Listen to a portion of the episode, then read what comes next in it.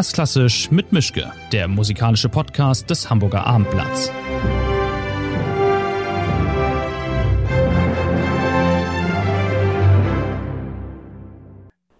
Schönen guten Tag zu einer neuen Folge von Erstklassisch mit Mischke.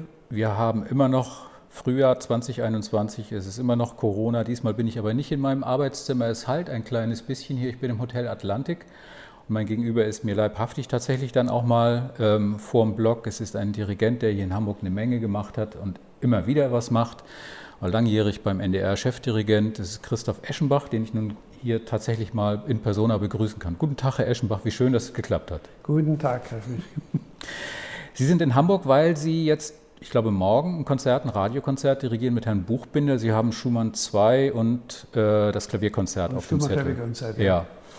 Und das ist jetzt für Sie wahrscheinlich auch seit erstem Mal eine Gelegenheit, tatsächlich nur ein Radiokonzert und dann auch noch unter solchen Bedingungen ohne Publikum, oder ist das für Sie völlig normal? Nein, ich meine, es ist jetzt normal geworden. Ich meine, ich bin, ich bin mit mehreren auch gestern als Gastregent gewesen jetzt, die äh, zum Teil Streaming gemacht haben und, und äh, zum Teil eben Radio, Radioaufnahmen wie vorige Woche beim Dänischen Rundfunk und, und so. Okay. Ich habe, wie das immer so ist, hier eine einfache und eine schwere Frage zum Anfang. Sie können sich aussuchen, was Sie haben möchten. Ist mir egal. Gut, dann fange ich mal mit der einfachen an. Kann man dirigieren lernen? Bis zu einem gewissen Grade ja, aber ich meine, es muss ein Fundus von Musikalität äh, angeboren sein, würde ich sagen. Und auch eine Art, ähm, ein Fundus von Musikalität natürlich und ein, ein ähm, Äh, angeborene Kommunikationsfähigkeit im, in dem Sinne mit dem Orchester, mit Mu- Musikern und eine äh, gewisse Leichtigkeit von körperlich, äh, körperlich, äh, körperlichen Bewegungen und wie man, wie man äh, äh, Ideen gestisch äh, weiterführt oder an die Musiker heranführt. Mhm.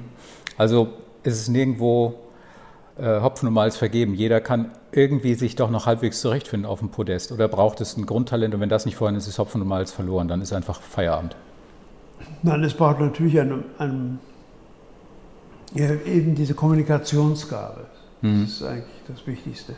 Das ist das, was zur schweren Frage überleitet. Ich wollte mal wissen von Ihnen, weil ich das noch nie erfahren habe, wenn Sie bei einer Probe, sagen wir mal, böse werden, sauer werden, weil was nicht so läuft, wie Sie es gerne hätten. Dann gibt es die Dirigenten, die laut werden und die, die leise werden. Und wenn sie leise werden, wird es wahrscheinlich richtig gefährlich. Wie ist das bei Ihnen? Ich bemühe mich nicht, ich bemühe mich nicht böse zu werden, weil ich, ähm, erstens mal habe ich hervorragende Musiker vor mir, die nicht, ähm, wo es wirklich nicht angebracht ist, böse zu werden. Und warum sollte ich böse werden? Ich, natürlich feile ich an, an, an Nuancen herum und äh, mache es aber doch immer so, dass die Musiker das verstehen, warum es so, warum ich daran rumfeile. Und dann äh, ist kein Raum dazu, böse zu werden. Mhm. Aber wenn das dann doch mal so, so weit kommt, dass Sie sagen, jetzt, jetzt langt's mir, wie geht man dann vor, um dann trotzdem noch einem Orchester freundlich beizubringen, wo es hin muss, dass es nach links muss und nicht nach rechts, auch wenn jeder nach rechts möchte, weil man kann sich ja wahnsinnig schnell mit dem Orchester unrettbar verderben. Nein, das, das darf gar nicht dahin kommen an mhm. diesem Punkt, weil, weil äh, das wäre auch ganz falsch und unerfreulich für beide Seiten, aber man muss eben so klar sein in dem, was man möchte vom Orchester und was man äh, will, dass, äh, dass es herauskommt aus dem Orchester. Und dann liegt es an einem selber äh, und nicht, nicht äh, äh, und es ist kein Streitpunkt. Mhm. In der Vorbereitung habe ich ein Motto von Ihnen gefunden, wenn es denn stimmt. Das fand ich sehr schön, das aus Japan kommt. Sie gehen mit der These und mit der Einstellung an Konzerte ran, dass Sie sagen, jedes Konzert ist das Konzert. Also es gibt nichts davor, es gibt nichts danach. Das Konzert ist das Jetzt für Sie. Und was da passiert, passiert und was nicht passiert, passiert dann einfach nicht. Also Sie denken in der Hinsicht nicht langfristig. Ja, es gibt äh, zurück auf ein japanisches Sprichwort. Mhm. Jeder Tag ist der Tag. Mhm. Und äh, das heißt also, dass jeder Tag so gelebt werden muss, als wenn es keinen anderen oder keinen weiteren Tag gibt. Das heißt, bis zum letzten möglichen äh, Erlebnispunkt. Äh, und so ist es auch eigentlich mit, dem, mit der Musik. Wir, wir machen Musik nicht irgendwie, sondern wir machen Musik auf ähm, die ähm, äh, auf den Punkt, wo, wo Musik so stattfinden äh, soll, wie man sie sich vorstellt und nicht anders. Praktisch an dieser Haltung ist dann ja wahrscheinlich, dass man am Tag nach einem nicht ganz optimalen Konzert das dann auch einfach abgehakt hat und sich sagt, okay, Vergangenheit. Naja, klar, es gibt natürlich Konzerte, wo, wo das vorkommt, dass man nicht so, nicht so zufrieden ist, aber eigentlich sollte das auch nicht sein, weil man muss darauf hinarbeiten, dass, das, dass man wirklich zufrieden ist jedenfalls und dass man wirklich äh, etwas herausgeholt hat aus, aus der Musik und mit dem Orchester zusammen, dass ähm, das keinen Wunsch mehr auflässt. Hm. Ich habe in der Vorbereitung auch entdeckt, was ich nicht bislang wusste. Ich gehe jetzt mal ganz weit zurück in der Historie. Sie waren hier in Hamburg ähm, in Ihrer Jugend oft am Schauspielhaus und haben Gründgens kennengelernt. Und Gründgens war dann derjenige, der Ihnen gesagt hat, hör dir doch mal diesen Gustav Mahler an. Er hat Ihnen die zweite vorgespielt, eine Platte vielleicht auch mit ins Konzert genommen. Wie ist denn das damals gelaufen? Also wie hat man als junger Student Gründgens kennengelernt und wie hat man ihn dazu gebracht, einem zu erklären, welche Musik man mal hören sollte? Ja, ich habe ihn kennengelernt ähm, eigentlich, ähm, weil er von mir gehört hatte. Aha. Äh, als, ähm, als Christoph Eschenbach, Musikstudent an der Musikhochschule, weil er wollte wieder eine, äh, seine alten Chansons der zwanziger Jahre wieder aufnehmen und brauchte irgendwie, äh, wollte die üben. Und wollte da einen Klavierpart haben. Und da, da er von mir gehört hatte, ähm, hat er mich kontaktiert und ich habe das auch ihm dann äh, vorgespielt. Und er hat das irgendwie, das ist nie dazu gekommen, leider Gottes, mhm. dass er die wieder aufgenommen hat. Aber so habe ich ihn kennengelernt. Und dann äh, kam mir natürlich über, über viele andere Dinge äh, und eben auch viele musikalische Dinge zu sprechen. Und auch auf Mahler, weil Mahler in den fünfziger Jahren oder Anfang sechziger Jahren war er hier kaum gespielt. Ja. Und, und dann hat er, mir ein, äh, hat er mich eingeladen und hat mir eine Platte von Klemperer, zweiter Symphonie von Mahler, vorgespielt. Mhm. Und da fiel es mir natürlich auch wie Schuppen von den Augen und, und, und, äh, oder von den Ohren. Und ähm, da fing ich mich an, dann mit Mahler zu beschäftigen. Mhm. Und das blieb dann ja auch erstmal so eine ganze ja, ja, Zeit lang, ist ja nach wie vor so. Also ja, ja, genau. War Mahler dann also für Sie das Schlüsselerlebnis, um auch zu sagen, ich, irgendwann lasse ich das Klavier hinter mir und dann wechsle ich aufs Dirigentenpult, weil Sie sich gesagt haben, Klavierspielen schön und gut, aber wenn ich, ich bin nicht perfekt, mein Leben ist nicht rund, wenn ich nicht Mahler dirigiere. Nee, das hat mit Mahler nichts zu tun eigentlich, sondern einfach äh, mit dem ähm, Umstand, dass ich ähm, schon als Kind, als ich Furtwängler hörte, hier auch in Schleswig-Holstein, Kiel, äh, mit den Berliner Philharmonikern auf Tournee, äh, da, und ich war zwölf Jahre alt, da war ich so äh, fasziniert von dem Phänomen, dass ein Mensch hundert äh, andere Menschen zum äh, wie, äh, spielen lassen kann, wie, wie Teufel und wie Engel. Und ähm, meine Eltern merkten das und ähm, sagten dann aber ganz pragmatisch, ja, aber das kannst du, du musst ein Orchesterinstrument lernen. Klavier ist nicht genug, ist kein Orchesterinstrument in dem Sinne, sondern ähm, eine Woche später hatte ich, hatte ich eine Geige und Geigenunterricht. Um Himmels Willen. Das habe ich dann auch bis in mein Studium hinein verfolgt. Mhm. Und, ähm, und da kam eben diese, die, die, die Lust und später Sucht zu dirigieren. Das kam auch daher, äh, weil ich ähm, mit anderen Musikern kommunizieren wollte. Und ähm, in den Klavierjahren, in, in den äh, Jahren meiner, meiner beginnenden Klavierkarriere, wo ich auch ziemlich um die Welt herum huschte, äh, fühlte mich sehr einsam. Und, äh, und da kam eben der Wunsch auf, mit mehreren Musikern über die Kammermusik hinaus äh, Musik zu machen und dann eben zwangsläufig zum Orchester. Hm.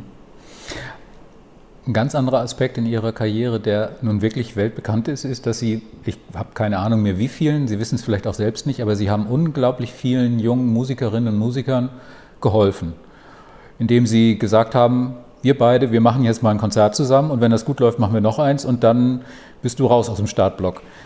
Haben Sie das jemals mitgezählt, mit wie vielen Sie eigentlich diese Art von Verfahren durchgezogen haben? Nein, das habe ich nicht nachgezählt, aber es ist auch gar nicht so schwer nachzuzählen, weil es so viele nun auch wieder nicht waren, weil dann, äh, dann hätte ich keine Zeit mehr zu mir selber gehabt und zum hm. Musikmachen selber, wenn ich mich nur als Agent beschäftigt hatte, hätte hm. oder als, als Manager von jungen Leuten, das war es nicht, sondern ich habe mir natürlich sehr genau ausgesucht, die Leute, denen ich, denen ich, äh, die mich faszinierten auch und die, von denen ich glaubte, dass sie wirklich ähm, eine Karriere machen würden. Und das hat sich dann eben bei denen auch, auch bald gezeigt. Zum Beispiel Simon Bartho war einer davon, auch Renée Fleming war eine davon. Und ähm, äh, also dass, dass ich ihnen sozusagen ein paar Startlöcher zeigte und gab, und äh, sie dann selber den, ihren Weg verfolgten. War das immer das reine Bauchgefühl oder haben Sie sich vielleicht auch mal geirrt bei jemandem und dann nee, festgestellt, dass... Nein, geirrt habe ich mich eigentlich nicht, weil es ist so, so viel Bauchgefühl ist es eigentlich nie. Es kommen ja sehr viele Dinge zusammen. Ob jemand wirklich äh, schon so viel Können hat als junger Mensch, um den Musiker, Musikerlaufbahn zu verfolgen. A, B, ob er, ob er äh, wirklich in tief musikalisch ist, weil so oberflächliche Musikalität hat mich nicht jetzt interessiert. Und, und es gibt eben so mehrere Kriterien, nach denen ich diese Leute dann äh, aussuchte oder die, die, die äh, an mir hängen blieben. Ich habe dafür die schöne Vokabel herausfördern gefunden, die Sie, die dafür verwendet, vielleicht auch von Ihnen selbst. Also Welche? Nicht herausfördern, dass man also aus den jungen Musikern Ja. was herausfördern muss, also nicht nur fordern, sondern eben ihnen auch noch ein kleines bisschen den Rücken stärken und sagen, da ist vorne. Genau so ist es, ja. Hm. Und wenn das ähm, stimmt, das weiß ich nicht. Es gibt die schöne Geschichte, dass Lang Lang bei Ihnen vorgespielt hat in Ravinia, also in der Sommerfrische von Chicago mit sechzehn oder siebzehn und riesen Repertoireliste angeblich und Sie haben gesagt, nein, nein, also ich will keinen Rachmaninoff hören, spiel mal Haydn. Das fand ich, war, ist, ist eine schöne Idee und ja auch wirklich clever, um zu gucken, was kann da eigentlich wirklich, wo ist die Substanz? Also genau. Viele Noten gleichzeitig kann jeder, aber Haydn ist schon eine andere Nummer. Ja, Haydn oder ein Brahms Intermezzo, ja. auch dabei bei der Liste, die, bei den Stücken, die ich mir zuerst aussuchte. Und dann, ähm,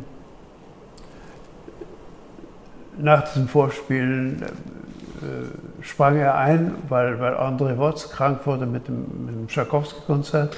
Und er sprang kurzfristig eben ein. Und ähm, nach dem Konzert äh, gingen wir noch mal in, in, das, in, den, in den Konzertsaal, in den Kammermusiksaal dort und äh, spielte mir die Goldberg-Variation von Bach vor, weil wir da am Abendessen darüber gesprochen hatten. Es war vor dem Bachjahr zweitausend. Ja. Und ähm, die ganzen Goldberg-Variationen auswendig und total äh, gearbeitet im, im, im Kopf, in den Fingern, überall. Und das, das war eine, eine der, der schönsten Geschichten von denen. Hm. Wie hat er denn darauf reagiert? Das ist ja auch also ein wirklich cleverer Trick zu sagen, nein, nein, du kannst mich jetzt nicht blenden mit, mit äh, Bravourstücken. Ich möchte von dir was Einfaches hören, weil das am schwersten ist. Hat er den Test bestanden? Hat er sich Nö, gewundert? Ich, ich habe gar nicht das gesagt. Das ist, ich möchte was Einfaches hören. Eben, wie Sie sagen, es ist ja nicht einfach. Mhm. Äh, äh, eine Haydn-Sonate. Und, und äh, er hat es gespielt. Es stand ja auf seiner Liste und er mhm. hat alles präpariert. Also da war kein, kein Reibungspunkt. Mhm. Sie sind jetzt ähm, sportliche um die achtzig in etwa herum. Ähm, andere würden jetzt so langsam daran auch mal gedacht haben, zu sagen, jetzt ist es auch gut. Das ist in Ihrem Beruf nicht unbedingt immer der Fall, aber Sie haben sich stattdessen zweitausendneunzehn ein neues Orchester organisiert, das vom Gendarmenmarkt in Berlin, Konzerthaus. Ja. Ja.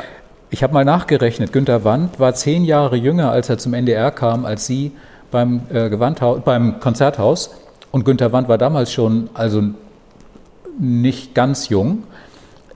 Wie ist diese Entscheidung bei Ihnen gefallen? War das einfach, ich kann nicht raus aus dem Sattel, ich muss das nächste Orchester haben?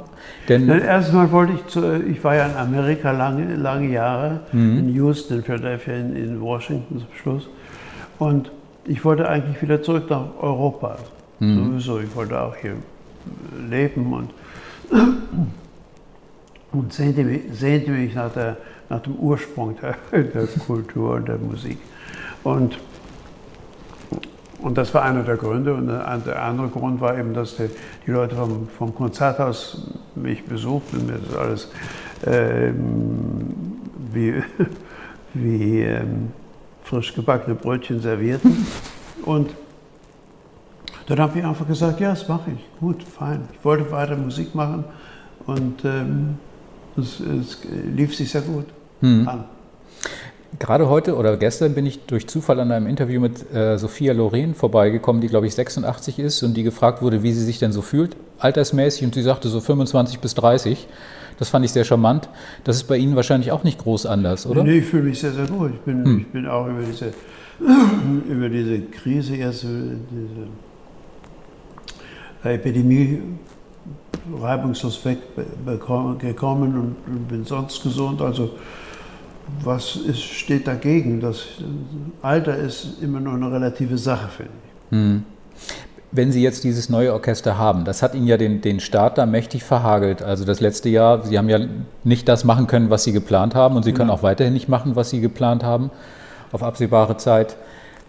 Wie baut man dann, ich nehme an, Sie haben das Orchester schon mehrfach dirigiert in den Jahren, Jahrzehnten davor, aber wie baut man dann einen Kontakt auf als Chefdirigent, wenn man im Prinzip gar nicht Chef sein kann, weil alles nur darauf hinausläuft, immer wieder Dinge aus dem Kalender werfen zu müssen? Ja, nein, wir haben ähm, mehrere Streamings gemacht, wir haben Filmaufnahmen gemacht, wir haben äh, Schallplattenaufnahmen gemacht für mehrere Gesellschaften, zuletzt für die Deutsche Grammophon, und das geht jetzt auch weiter. Und ein interessantes Repertoire, und ich habe sogar mehrere Mal bin ich nach Berlin gefahren und habe mit dem Orchester einfach äh, Repertoire gespielt, zum Beispiel Bläserserenaden von, von, von äh, Strauss, mhm. äh, um, um, um die, äh, gerade die Bläser äh, zu beschäftigen, die zu Hause, also Trompeter zu Hause kann, kann ich nicht, nicht üben oder kann, kann äh,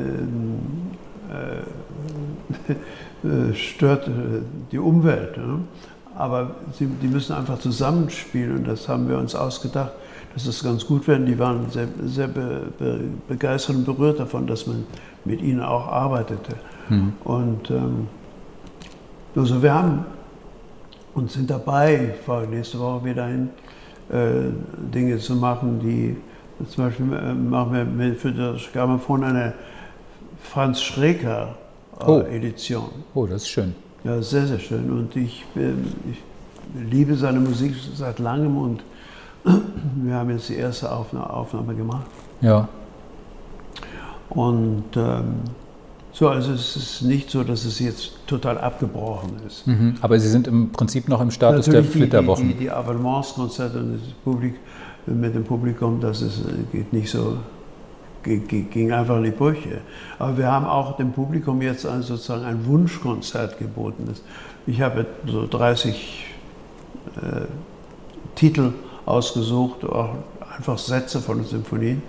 Und das Publikum hat sich dann ein, ein Programm herausgesucht, die, die, die, die Stücke, die am meisten gewollt wurden, haben dann das Programm gemacht. Und mhm. das haben wir denen äh, aufgenommen und äh, gefilmt und, und gesendet.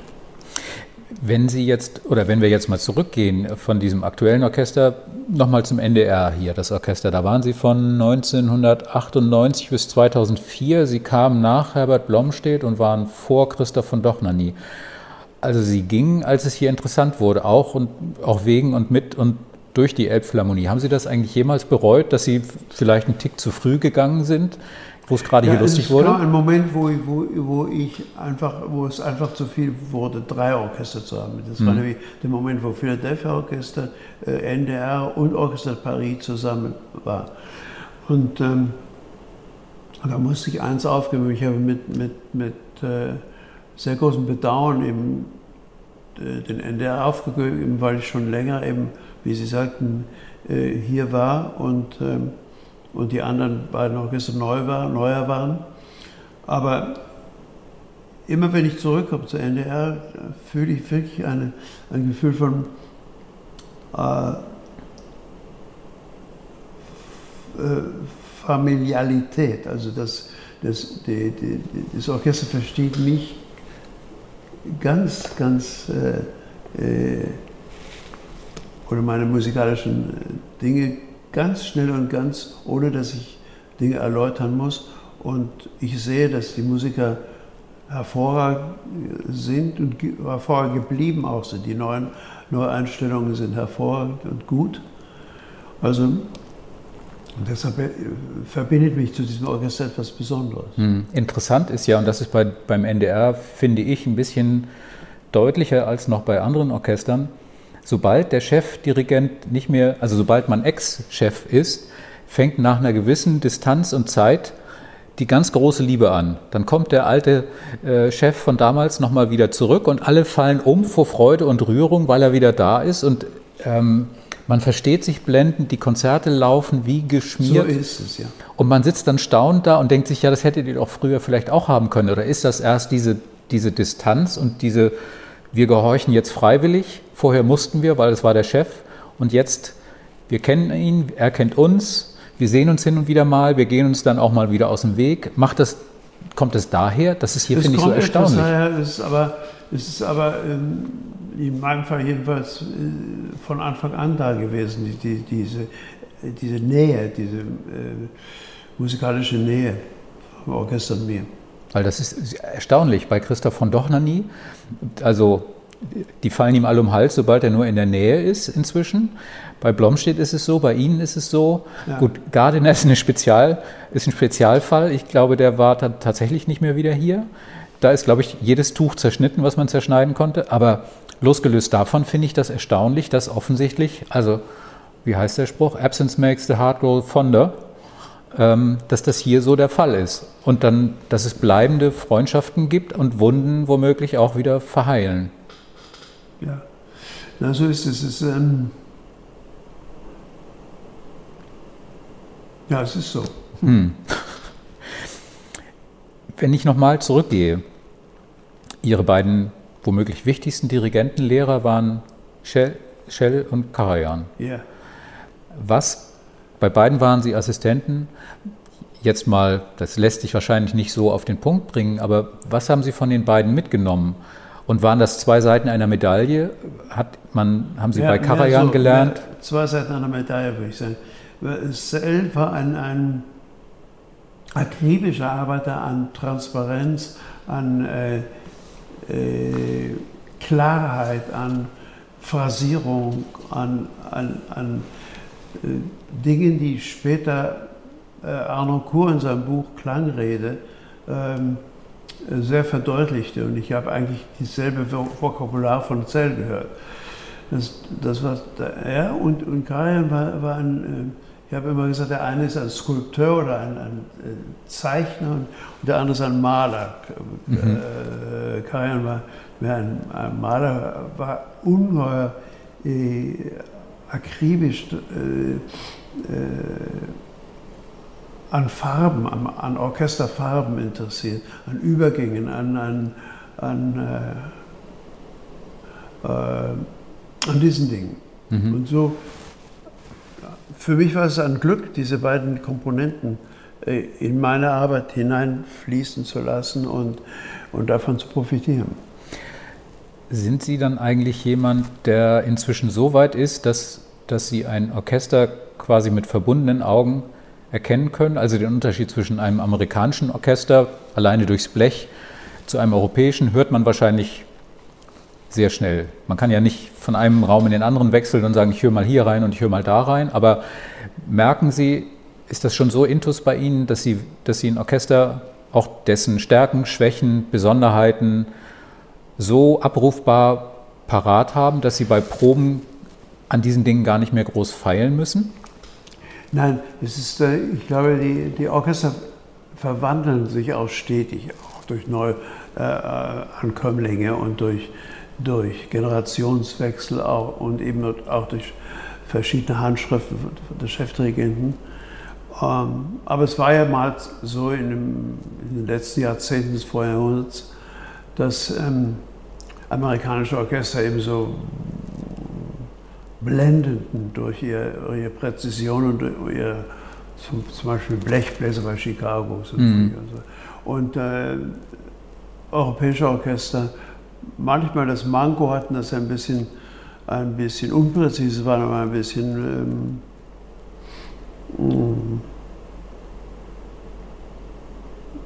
ein bisschen nicht so achtend auf, auf äh, äh, ja, eben auf Präzision und diese Dinge. Und das hat sich aber sehr, sehr gegeben, eigentlich, diese, diese Unterschiedlichkeit. Eben auch durch Schallplatten, durch, durch Tourneen und durch. Äh, da haben die amerikanischen Orchester von den europäischen gelernt und die, und die äh, europäischen von amerikanischen. Äh, niemand wollte mehr zurückstehen in, in einem Bereich. Hm. Was ist eigentlich für Sie als Dirigent?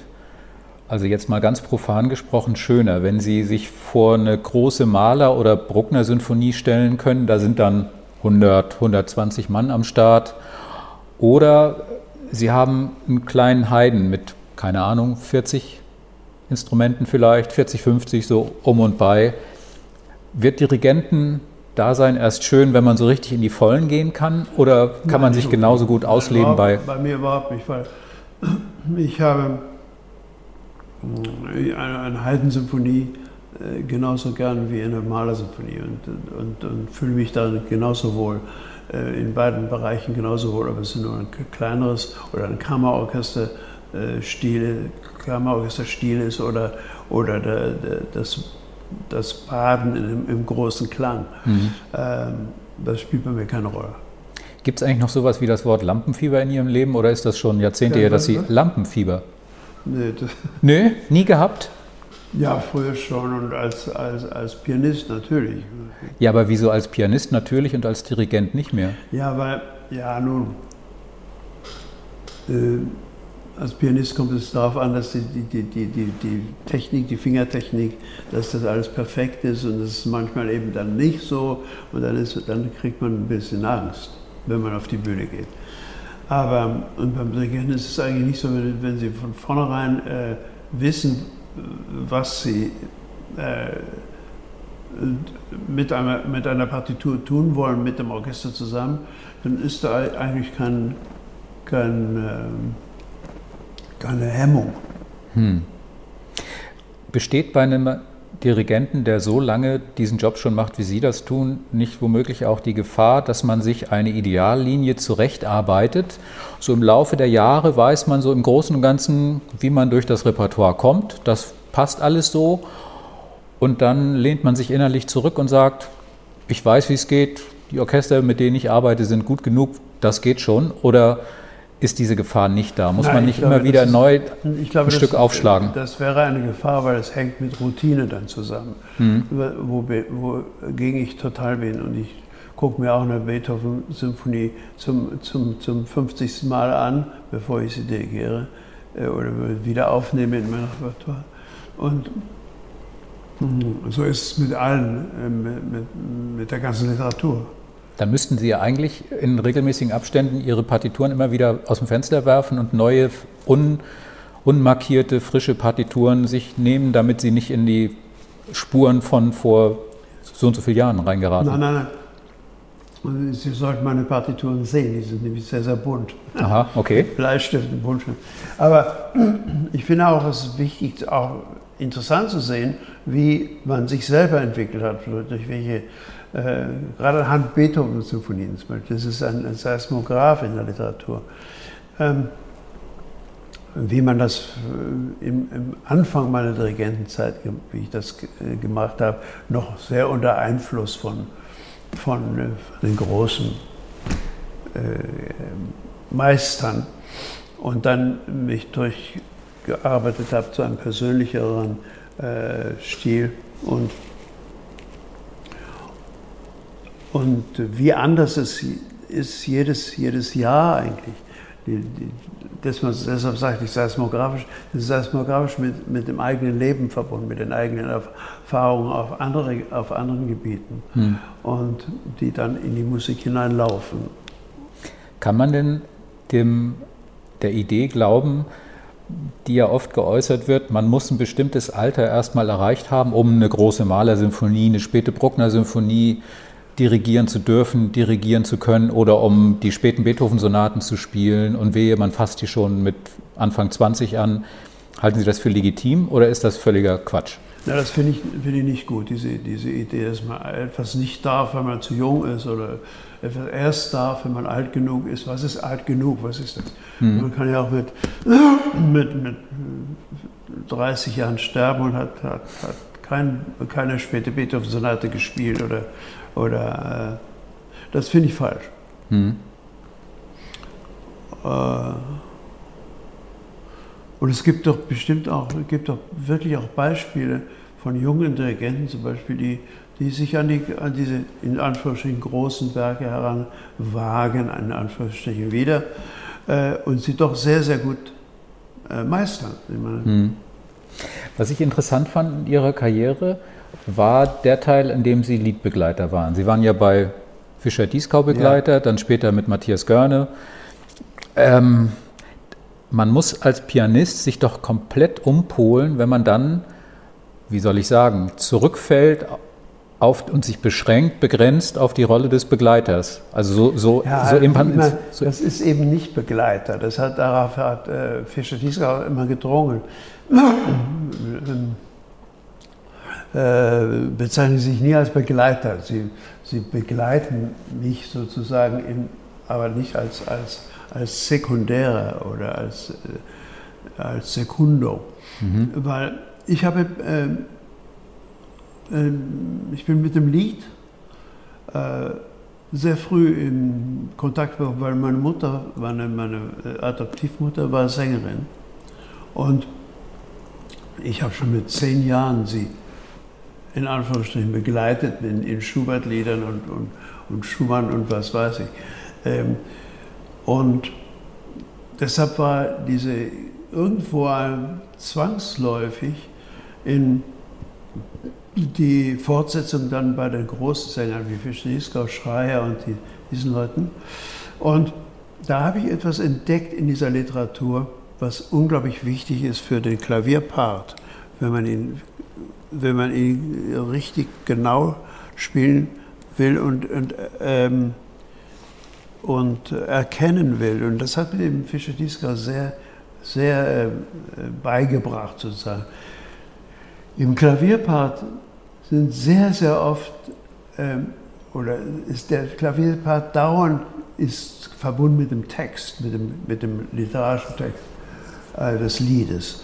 Und ähm, kann ihn und sollte ihn und, ähm, und müsste ihn immer ausdeuten, zu, äh, Vermögen auszudeuten. Und das hat mich so interessiert daran. Äh, und ähm,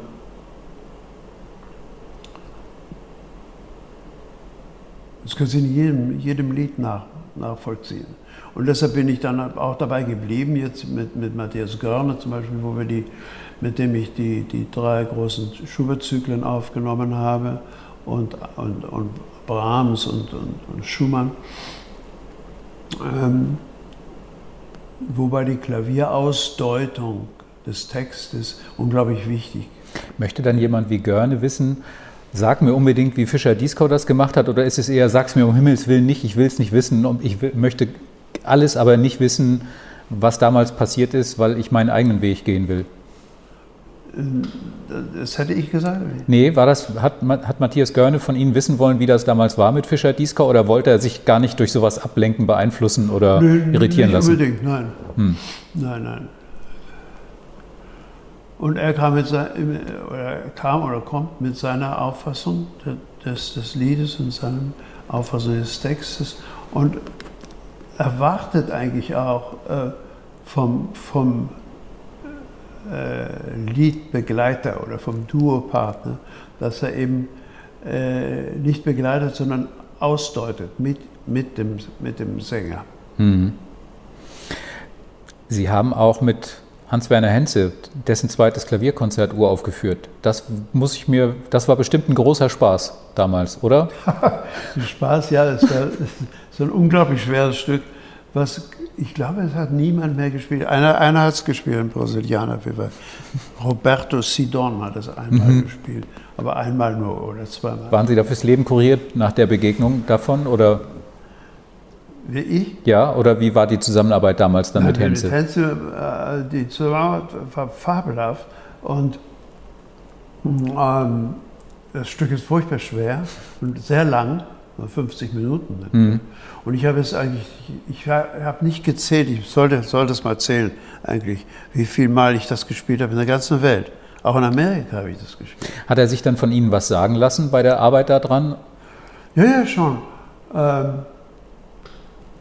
Ich habe ihn oft gefragt, auch als Frage formuliert, aber eigentlich als, als, als ähm, Überzeugung es dann gemacht, über Tempi, Tempofragen. Aber Dinge entschärft, dass, oder dass nicht, Sie sich was nicht, wünschen nicht, durften, so weit ging es dann doch nicht. Im Gegenteil. Ich meine, ich habe einige Sachen langsamer genommen, als er wollte und ähm, dadurch eben dem Stück noch mehr Tiefe gegeben, die, die, es, auch wirklich, die es auch wirklich hat, aber die, die herauskommen musste. Und es war eine sehr, sehr gute Zusammenarbeit. Ich habe überhaupt, überhaupt mit Komponisten sehr, immer gut zusammengearbeitet, jedenfalls die, die, mit den Komponisten, die ich mir ausgesucht habe. Ja, irgendeinen Vorteil muss das Ganze ja haben. Gibt es eigentlich noch den alten Flügel von achtzehnhundertdreiundneunzig, glaube ich? Von, ihr, von ihren Eltern, von, ihren, von ihrer Mutter, der, ja. in, der alte Bechstein, gibt es den noch, der in Paris steht? Den oder gibt hat der, es. Den ja. gibt es noch. Den gibt es. Und man kann ihn nur nicht auf die normale, jetzt gängige Höhe stimmen, weil dann der Resonanzboden Risse bekommen mhm. würde. Ich meine, das, dieser Flügel hat zwei Weltkriege ausgehalten und, und und dann Feuer und dann, und dann äh, Überschwemmung, ich weiß nicht was alles. Der hat furchtbar viel durchgemacht und es ist immer noch sehr schön. Ich meine, wenn man darauf so äh, Schumann oder Chopin spielt, es ist sehr, sehr schön. Sind Sie ein so nostalgischer Mensch, dass Sie an, an Dingen hängen ein ganzes Leben lang? Es gibt ja auch, man könnte ja auch sagen, ich trenne mich regelmäßig von allem, was mal war, neue Schicht, fertig. Nein, beides nicht. Ich, ich, ich hänge nicht jetzt krampfhaft an Dingen, die, die, die, die alt sind oder die, die irgendwie, die für mich irgendeinen Antiquitätenwert haben. Aber ich werfe sie auch nicht weg, wenn sie, wenn sie, wenn sie schön sind und wenn sie irgendwie äh, einen Wert in sich haben. Ich habe die Geschichte gelesen von Irene Dische auf der Konzerthausseite ja. von Ihnen. Sie hat ein kleines Porträt geschrieben, das fand ich sehr, sehr niedlich geradezu. Sie hat geschrieben, Sie würden immer das Gleiche essen. Gorgonzola und Tomaten, Räucherlachs und Toast und dazu gibt es Barolo. Und Sie würden dann immer selber abräumen. Und das klingt für mich nach enormer Selbstdisziplin bei Ihnen. Sind Sie so wahnsinnig diszipliniert oder sind Sie nur so optimiert, dass Sie sagen, es gibt dieses und jenes in meinem Leben und davon weiche ich auch ums, um Himmels Willen nicht ab? Nein, ich meine, das ist, sie hat es auch nicht so beschrieben, dass sie immer das Gleiche esse. Das ist nicht. Aber na, die, der Artikel von Irene hat mir, hat, hat mir, hat mir sehr gefallen und, und hat mir auch, es hat mir sehr gefallen, dass sie sagte, dass ich Schwierigkeiten habe mit, mit dem Toaster. Apparat, ja, stimmt. Das finde ich eigentlich sehr lustig und richtig. Ist auch noch nach wie vor so. Ja, ja, genau. Toaster ist für sich eine, das sind ja für ja. Instrumente. Ja. Toaster ist für Sie eine fremde Welt. Aber nochmal zu dieser Selbstdisziplin. Ist das eine Grundvoraussetzung für den Beruf oder für Erfolg in dem Beruf, dass man hart mit sich selbst ist? Das muss man als Pianist schon sein, das muss man als Dirigent sicherlich auch sein. Oder schleift das mit der Zeit ab? Und ja, das, ich meine, hart zu sich selbst zu sein, das, man muss irgendwo hart zu sich selbst sein, indem man durch das Leben durchgeht. Nicht? Ich meine, das hm. ist ja nicht eines der einfachsten Dinge. Aber ich, ich würde, wäre dagegen, wenn das in Routine enden würde. Hm. Jeden Tag Käse und, und, und, und äh, Lachs essen würde. Hm. Wie muss ich mir denn, um nochmal auf Ihre Lebenseinstellung zu kommen, es gibt Dirigenten, die sind politischer als andere. Und wenn ich mir Ihren Lebenslauf anschaue, auch gerade die frühe Kindheit und dann das danach und die Zeit, in der Sie groß geworden sind, reif geworden sind, älter geworden sind, Sie sind an der Menge Zeitgeschichte vorbei, haben an einer, an einer Menge Zeitgeschichte vorbeigelebt. Wie hat Sie das als Künstler nicht vor, beeinflusst? Nicht vorbeigelebt, sondern mit Mitgelebt. Erlebt. Okay. Inwiefern?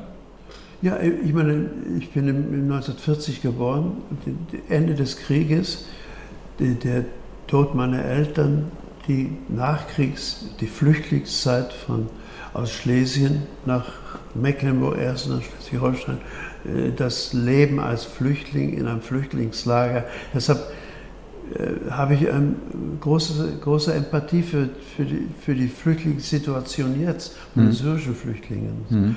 Und äh, bin alles andere als irgendwie ähm, kritisch, dass diese Menschen hier, äh, hier Fuß fassen wollen, möchten und auch Fuß fassen. Und ich finde es sehr wichtig, die, die äh, deshalb, deshalb sage ich, man muss Das, man kann nicht an diesen Dingen vorbeigehen. Und es äh, hat sich eben in meinem Leben auch, haben sich eben auch solche Schwierigkeiten ergeben, die ich einfach von früher, früherer Kindheit an mit äh, äh, tragen musste und äh, deren Konsequenzen ich ziehe. Hm. Gezogen habe und ziehe. Wie macht sich das im, im täglichen Leben bemerkbar? Sind Sie fleißiger, eifriger, chronischer Nachrichtenseher, Zeitungsleser, ja. Regen Sie sich auf? Wie, wie muss ich mir das vorstellen, wenn Sie... Nein, ich, ich, ich lese äh, Zeitungen sehr genau oder schaue mir im Fernsehen die Nachrichten an oder so, weil wir können nicht an diesen Dingen vorbeigehen. Das, das, oder wir können uns, können uns nicht sagen, dass von einer... Äh, Regierung, äh, was wir zu machen haben. Wir müssen uns kritisch damit auseinandersetzen und sehen, äh, wie wir damit fertig werden. Wie kommt Ihnen dann die momentane Stimmungslage vor, in der man auch immer wieder hören kann, ja, Kultur, jetzt geht's halt nicht, ist auch nicht so schlimm? Ist sehr schlimm, sage ich. Das ist meine Überzeugung und ähm, es ist, wir, wir sind ja dazu da, wir, wir Musiker, besonders Musiker, dass wir äh, den Menschen etwas geben, dass wir, dass, dass wir äh, mit der Kultur eben die Menschen äh, äh, reicher machen. Und wenn das wegfällt, ist es sehr schlecht. Das ist, mir tut es nicht so leid um, um mich und die Orchester und um, um Pianisten oder sowas oder Geiger. Es tut mir leid um das Publikum, das, das uns nicht. Nun haben wir Gott sei Dank uns nicht hart. Nun haben wir Gott sei Dank die Medien, aber die können es nicht ganz, äh, die können nicht den Atem in einem Saal ersetzen, für, für den wir spielen und, und die können nicht die Schwingungen ver, äh, ersetzen, die ein Publikum hat, wenn es uns hört. Hm. Ich war ja nie auf Ihrer Position, aber ich stelle mir immer vor, wenn so ein Konzert endet, sagen wir mal eine Bruckner-Sinfonie oder eine Mahler, meinetwegen Mahler fünf, Mahler neun, Mahler zwei, was auch immer. Und dann nähern Sie sich so diesem, dieser Ziellinie, das Ganze bäumt sich nochmal auf.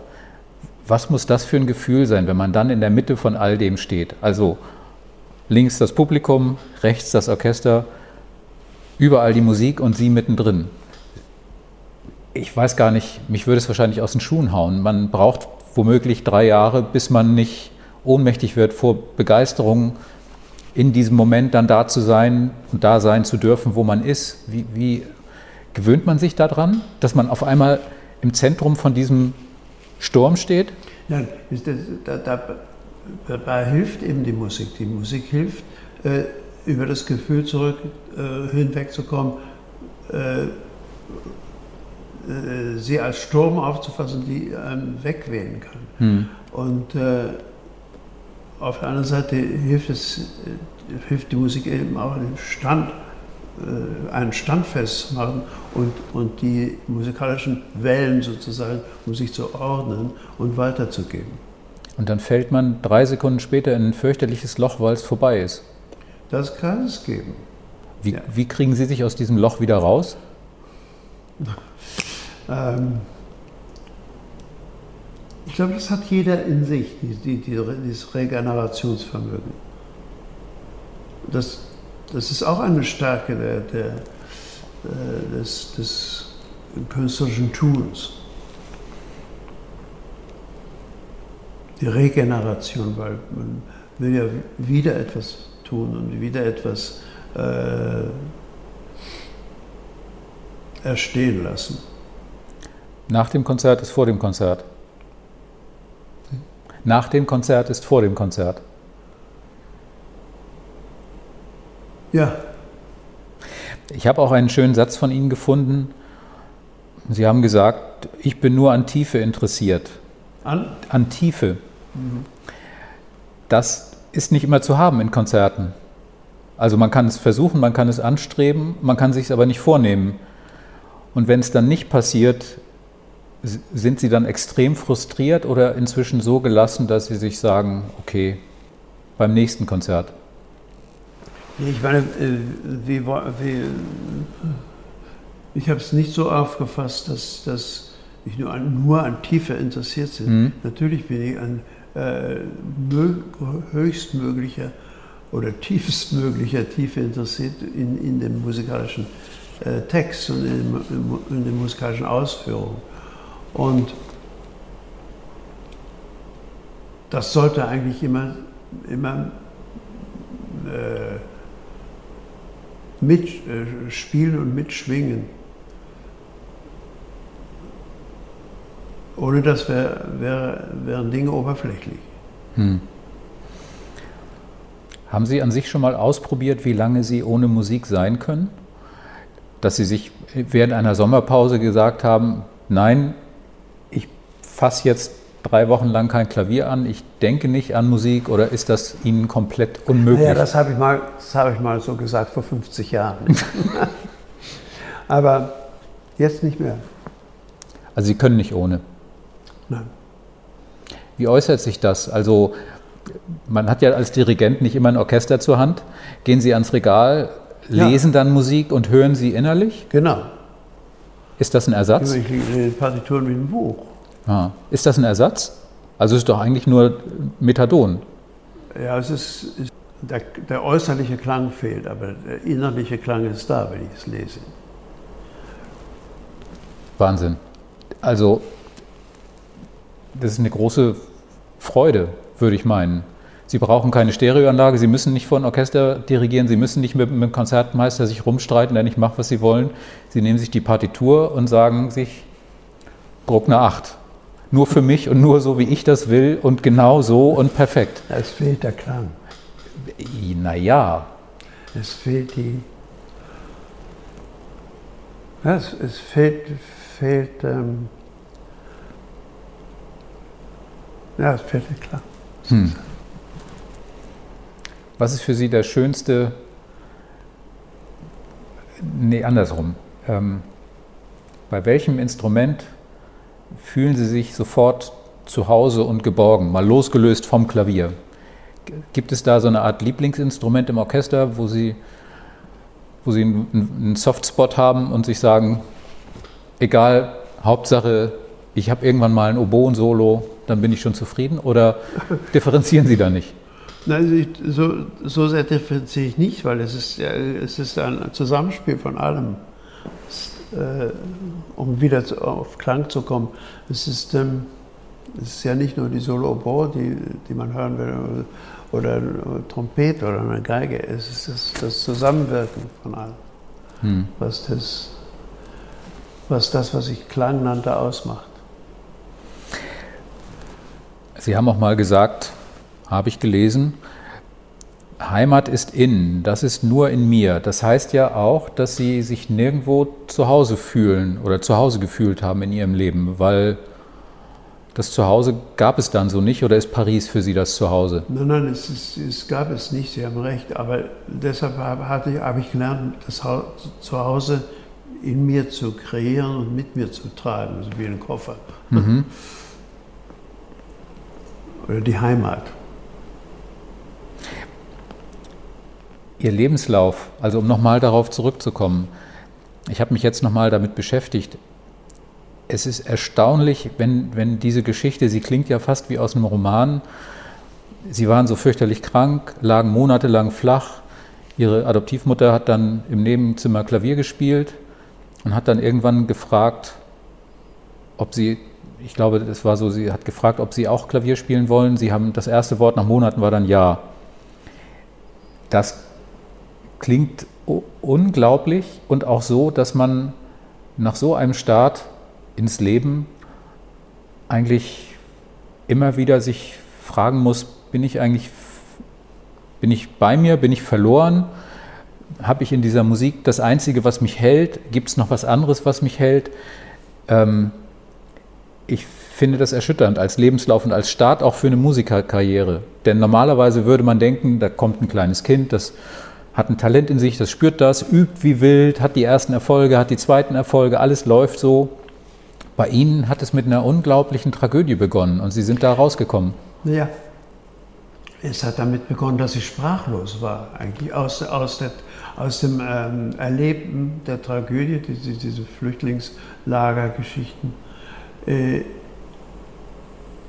wo ich, wo ich äh, physisch fast verhungert war und, und wo meine Großmutter, mit der, mit der ich geflüchtet war, auch gestorben war, wo ich alleine war in, in, mit furchtbaren Krankheiten äh, und eigentlich aus lauter Beeindrucktheit von diesem, von diesem äh, was auf mich zugekommen war, nicht kein Wort mehr sprach. Ich war stumm. Und, und dann bei dem, bei, in dem Haus meiner, meiner, meiner Adoptivmutter habe ich sie eben jeden Abend spielen hören. Sie hat auch die, die Türen aufgelassen. Und äh, als sie dann zwei, drei Stunden gespielt hat und an mein Bettchen kam, äh, sah sie, dass ich immer noch mit großen Augen da lag und nicht schlaf. Und dann kam eben die Frage von ihr und, da, und meine, meine sehr einsilbige Antwort. Aber das heißt ja auch, dass Sie für, jedes andere, für jeden anderen Beruf in diesem Leben völlig unbrauchbar gewesen wären von Anfang an, weil das Einzige, was für Sie in Frage kam, war immer nur Musik, oder gab es da mal? Ja, ja, wahrscheinlich, weil es ja. war die, die, die erste große positive Macht, die auf, in mein äh, dürftiges Leben einbrach. Hm. Wenn, wenn es was anderes gewesen wäre, vielleicht was anderes, aber Musik hatte eben, hatte eben diese, die, diesen äh, Impact gehabt. Hm. Haben Sie es jemals bereut, wahrscheinlich ja nicht, aber Nein. haben Sie es jemals bereut, sich darauf so zu fixieren? Nein. Auch trotz Insofern, der Einsamkeit? Als ich mir wirklich den, den Sinn offen gelassen habe für andere für andere Dinge wie Literatur und wie, wie, wie Theater und wie was, alle anderen äh, Malereien und alle anderen Dinge. Aber die Musik hatte also so, hat sich so stark verankert, mhm. dass sie eben der ausschlaggebende Punkt wurde. Und dann kommt noch Mahler dazu, als, als, nächste, als nächste Raketenstufe, die gezündet wurde, dass Ihnen dann auch noch jemand Mahler vorschlägt. Das ist, also finde ich, eine, ex eine extreme Biografie, die habe ich also so selten erlebt und bin, ähm, ja, also es ist beeindruckend, dass jemand sich da rausbekommt und rauszieht. Ähm, ich stelle mir das schwierig vor. Also, haben Sie irgendwann mal gedacht, ich schaffe es nicht, ich scheitere. Ja, das ist schwierig, ja, aber auf der anderen Seite dann auch, weil es so mächtig ist und machtvoll ist äh, und ausschließlich ist, dann eben auch nicht, nicht schwierig, sondern einfach. Hm. Dann habe ich zum Abschluss noch mal zwei Fragen, die klingen auch einfach, sind es aber womöglich nicht. Ähm, Sie müssen es ja beurteilen können, weil Sie jahrzehntelang damit zu tun hatten, aber was macht eigentlich aus Musik große Musik? Ja, große Musik spricht aus sich selber. Die Größe spricht aus sich selber. Man braucht die gar nicht relativieren mit, mit, mit, mit nicht großer Musik. Hm. Das, ich meine, und dann die nächste Frage, das ist dann die letzte Frage. Wie macht ein Dirigent aus Musik große Musik? Wenn Sie, Sie können sich inzwischen ja aussuchen, was Sie dirigieren möchten, aber nichtsdestotrotz gibt es vielleicht auch Werke, bei denen Sie sich sagen, ich krieg dich, du bist besser, als ich bislang dachte und ich entdecke was in dir, was ich bislang noch nicht gefunden habe. Ja, ich habe von Anfang an, ähm, auch im Klavier, ähm, folgende Maxime gab. Wenn ich mich nicht hundertprozentig mit einem Stück äh, auseinandersetzen konnte und, und ein Stück mich nicht, äh, nicht überzeugt hat hundertprozentig, dann habe ich es gelassen. Hm. Und das war eine gute Überzeugung eigentlich.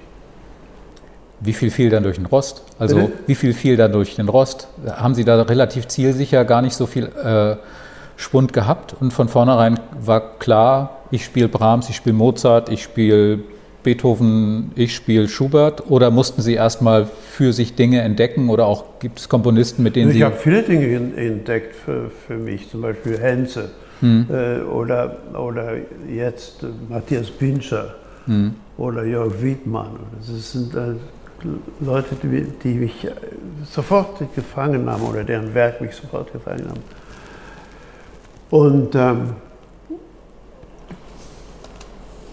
so ist es eben auch bei, bei, bei, den, äh, bei den berühmten Namen der älteren, der älteren Zeit. Hm. Ich meine, da gibt es natürlich auch äh, Dinge, die ich... Zum Beispiel, ich mag Pfitzner nicht. Ja, aber das ist nicht schlimm. nee, Sie, Sie sagen, ich kann es auch das nicht erklären, warum. Aber ich mag nicht. So. Gibt es Komponisten, mit denen Sie so überhaupt nicht... Also, mit, die Sie inzwischen dann auch, von denen Sie die Finger lassen? Nee, ja, zum Beispiel. Also mal außer Pfitzner, Orff oder sowas? Wie? Karl Orff oder? Ja, Orff auch. Orff auch. Bisschen, ja. Aber wenn Sie, wenn Sie so an Musik hängen und nicht so ohne Musik können, wie fühlt es sich dann an? Dann muss es doch das reine Glück sein, für Sie eine Minute vor acht an dieser Tür zu stehen, und zu wissen, ich muss da raus, ich kann da raus, ich darf da raus, da sitzen hundert Mann, die gehorchen mir, da sitzen zweitausend Mann, die hören mir zu, zweitausend Menschen, die hören mir zu. Im Prinzip kann ich machen, was ich will. Wer soll mich aufhalten? Ist das jetzt die ultimative Freiheit oder der, der größtmögliche äh, Panikverursacher? So ja, ein Moment. Das ist schon eine Freiheit. Das ist schon auch, das ist auch wie Sie sagen, es ist eine Minute Freiheit. Es ist wirklich ein, ein, ein Glücksgefühl, in das ich mich hineinbegebe. Mhm. Und ähm, insofern bin ich ein glücklicher Mensch. Hm. Ja. Schöner können wir nicht enden. Tausend Dank. Und ich bin neidisch. Es tut mir leid, aber ich bin neidisch. Aber trotzdem tausend Dank und ich wünsche Ihnen ein schönes nächstes Konzert. Ich kann es ja leider nicht, was Sie können. Vielen Dank. Danke Ihnen. Das wird wie immer sehr nett mit Ihnen. Nicht nur nett, sondern schön.